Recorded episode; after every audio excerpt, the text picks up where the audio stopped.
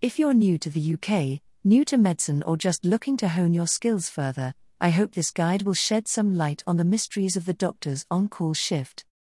We'll cover content pertinent to hospital ward cover rather than the emergency department or admissions units, as they're separate beasts entirely and require a different approach. The information in this guide is largely aimed at the evening shifts, however, the principles and top tips are certainly pertinent for night shifts too, so please feel free to adapt the information provided. See my Emergency Department Survival Guide if this is where you're headed instead. Evening and night shifts in UK hospitals tend to be busy.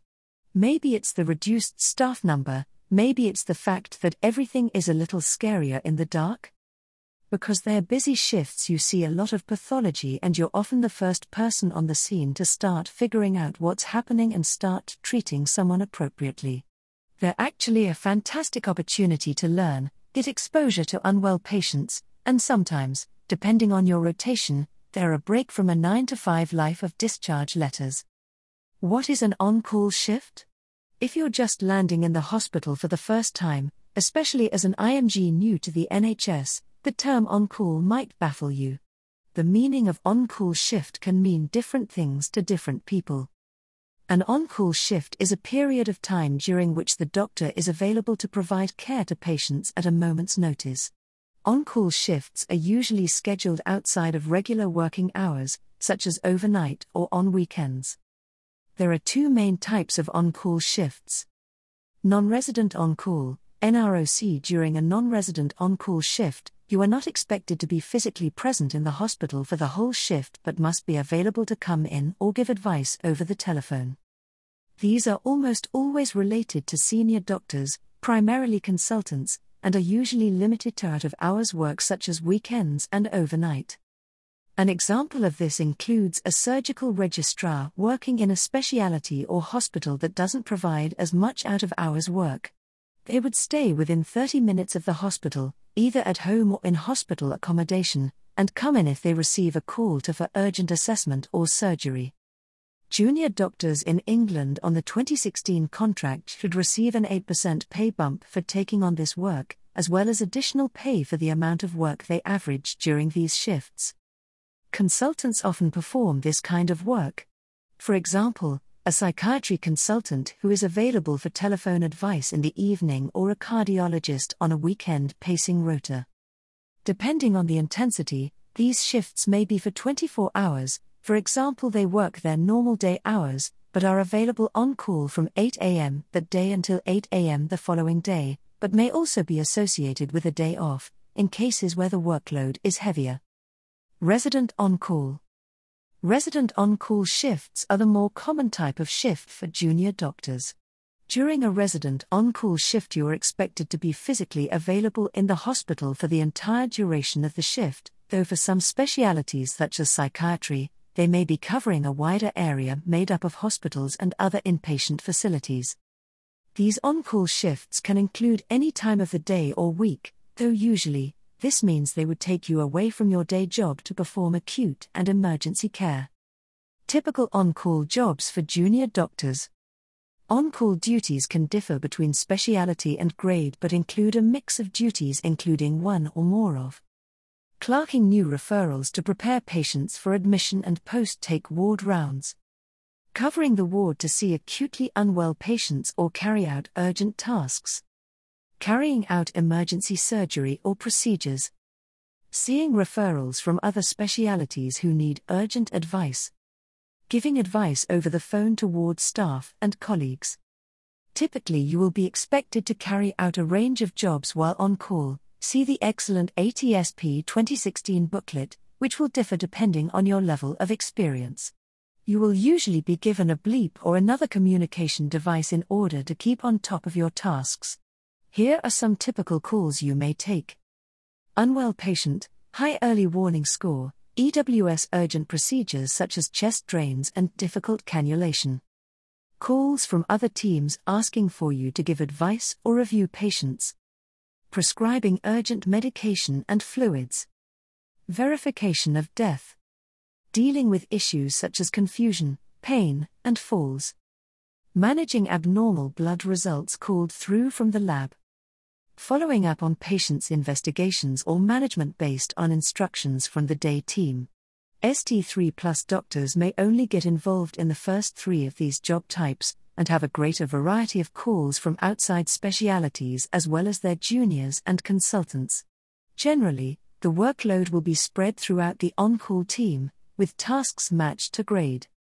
Sorry, FY1s, but that means all the urgent discharge summaries and warfarin prescriptions will get dumped on you, shocked face, speedy. The evening on call shift setup. A quick note first of how things tend to be run. If you're already clued up on the rough setup on the on call shift, then please feel free to scroll below for the tips and tricks. This explanation is largely aimed to cover evening shifts, however, some of this content will also apply to night shifts as the principles are very similar. You'll almost always continue your evening on call shift from your regular day, unless you've been assigned to clerk in new patients for the entire shift. The on call team. An on call team is made up of various grades and its size depends on how much work is typically required. An on call team can include Consultants. Registrars, middle grade doctors SHOs, FY2 CT2 trainees or clinical fellows FY1 doctors. Advanced nurse practitioners. Physician associates. Other disciplines such as pharmacists, physiotherapists, for urgent chest physio, and ODPs and are also expected to work on call shifts, but aren't usually part of a specific specialty on call team. The evening team usually consists of consultant in charge, one or more registrars, middle grade A few foundation doctors slash SHOs. Of course, larger departments will have larger teams, this is usually bulked out with more foundation doctors rather than more middle grade doctors. Occasionally, an extra registrar sneaks into the rota. Consultant location varies between being on site, in theatre, for surgical teams, or they'll be available from home, this depends on the hospital and the speciality. Be aware that there are often vacant slots in the rota due to illness or unfilled job posts. These can be filled using locum doctors, but sometimes you'll be short or will have to rope the consultant into act down. Team handover. Each department will typically hold a departmental handover at the beginning and end of each day in a central location. This is the day team handing over to the night team or vice versa. Prior to handover starting, there is usually a quick huddle amongst the evening team to make sure everyone knows who's who, but also allocating doctors to cover specific wards. Usually, one junior doctor will cover at least two to three different wards, so it's important to know when to pay extra attention in handover. Middle grade roles vary from team to team. Sometimes they're in theatre for surgical specialities, other times they're floaters moving around the sickest patients, but usually, they're allocated their own wards and also field advice to more junior members of the team. Handover begins. Each ward team will come to handover and present to the evening team. This usually consists of unwell patients requiring a re review, blood tests that require chasing or fluid reviews, assessing the fluid status of a patient and represcribing the next bag. Each member of the team will carry their own pager or phone to allow them to be contacted by the appropriate wards. Not only do you have a long list of jobs from handover, but you are also the first port of call for new issues that arise, fluids that need reviewing or assessing a newly deteriorating patient, for example. Each ward will know the pager slash phone number of the doctor assigned to cover them, so don't go trading numbers spontaneously. Off you go. Everyone disperses and sees to their responsibilities. As usual, foundation year doctors and clinical fellows phone the registrar for advice when needed, and the registrar speaks to the consultant if appropriate. You're entitled to a half hour break during the evening shift, so make sure you get some food, water, and most importantly, sit down. Everyone then typically hands over anything left or any patients they're concerned about to the night team who take over the reins. Surviving and thriving on an on call shift. Before we get right into it, here's some extra advice to maintain efficiency. Keep your colleagues happy by reducing inappropriate workload for the on call doctor. What not to hand over. There are a few things to avoid handing over at 5 pm if at all possible. These include but are not limited to patient relative updates, discharge letters, maintenance fluid prescription, requesting non urgent blood slash scans, regular prescriptions such as warfarin, rewriting drug charts, PR exams. Of course, life is unpredictable, and this is especially so in the hospital. Sometimes, if SHT hits the fan during the day, a drug chart might be missed or a fluid prescription forgotten. Your colleagues will have your back, but please remember that out of hours shifts are for emergencies, time pressured interventions, and newly deteriorating patients. You cover a lot of patients when on call, and there simply isn't the time to write discharge letters for patients you don't know or to re prescribe 16 medications because there's no space left in the chart. Typically, it's good practice to consolidate and prepare for the next day 30 to 60 minutes prior to handover to ensure these types of jobs aren't handed over to the evening team. 8 tips and tricks. Now, here are the top tips and tricks that I've picked up in my time that will help ease your transition and make you a master of the on call shift. 1. Start a jobs list with two pieces of clean A4 paper at handover. Take two pieces of paper, you always need more when you're away from a storeroom or a printer. Write down every job, don't rely on your overstressed memory to keep a job in mind. Be neat, methodical, and have a system. For example, you could always include ward number, bed space, patient name, brief info slash context, task required, box to tick. Often it's useful to have a designated section for each ward. I typically allocate half a page per ward and use the back of the page as extra space for each ward. Make sure any time sensitive jobs, fluid reviews at certain times, have the times recorded next to your box, this will be easier to read than the center of your history section. 2. Ask for names and write them down. This starts at handover. Know who your team are, what their names are, and also their grade. Write these down at the top of your handover sheet with their phone slash pager number. When things get stressful and you need help quickly, you don't want to be trying to remember who's the registrar and who's the clinical fellow. This also goes for phone calls about unwell patients or patients suffering falls, etc. Take the name and the bed space and write them down. If the referring nurse doesn't have the information to hand, it's okay to ask they get it while you're on the phone. It's easy to get bed 3 bay 3 mixed up with bed 3 bay 4 in the middle of the night. 3. Prioritize your jobs. After handover, you may have a long list already and it's easy to get overwhelmed. Take a step back and prioritize the list either mentally or with little numbers in the margin. Ask yourself who will come to harm slash the most harm if I don't do this job first? If you don't need to run to a ward immediately to review someone, this should very rarely be the case, it's sometimes useful to start the multi stage jobs first, take a difficult blood test that you will also need to review the result of later. 4. Be efficient, keep the step count low. This is just as important as prioritizing your jobs list. You may spend a significant amount of time walking from ward to ward through this shift, and you'll likely make the same journey multiple times.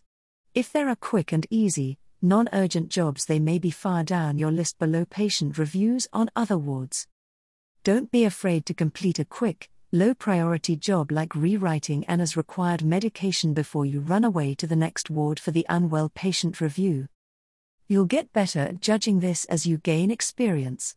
I'm certainly not recommending that you do all jobs on Ward 12 before you walk to Ward 13 if there's somebody very sick on Ward 13. However, sometimes by spending just a couple of minutes longer on a ward, you can allow nurses to alleviate pain with another prescription whilst that patient may have waited another four hours for you to get to their job on your list otherwise. This one's not easy and will take time to master, but you'll get better at judging this over time. Just remember there's no such thing as a quick fluid review. 5. Don't be afraid to ask for help. This works both ways. If you're sitting pretty with an empty jobs list and having a cup of tea, please, please, please think of your colleagues and give them a call. Better to listen to your conscience than make a mistake. See if you can do a cannula or take some bloods for them to help with their jobs list. This keeps you available should somebody become very unwell on a ward you're responsible for, but your team members will always be very grateful. Remember, what goes around, comes around. Similarly, if you truly are overwhelmed and you suspect you won't be able to get to jobs as quickly as you safely should, then please don't be afraid to phone your teammates and ask if they're available to help out with a job or two. If their list is full of non urgent jobs and you have three urgent patient reviews to do, it's certainly more appropriate for them to help out with your jobs. The bottom line is that you must try to prioritize patient safety in any way you can. You have seniors on the team for a reason. If you have a question or need advice, please phone and ask. It's always better to ask a safe question than to ignore the voice in the back of your head and miss something important. 6. Take a step back and breathe.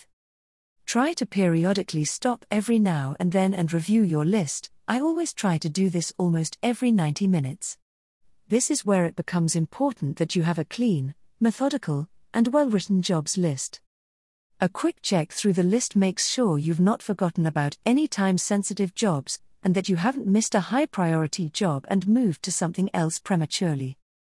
It's easy to lose track of time and forget the 1800 hours gentamicin level you squeezed onto the bottom of page 1. This tip helps you limit your human error rate.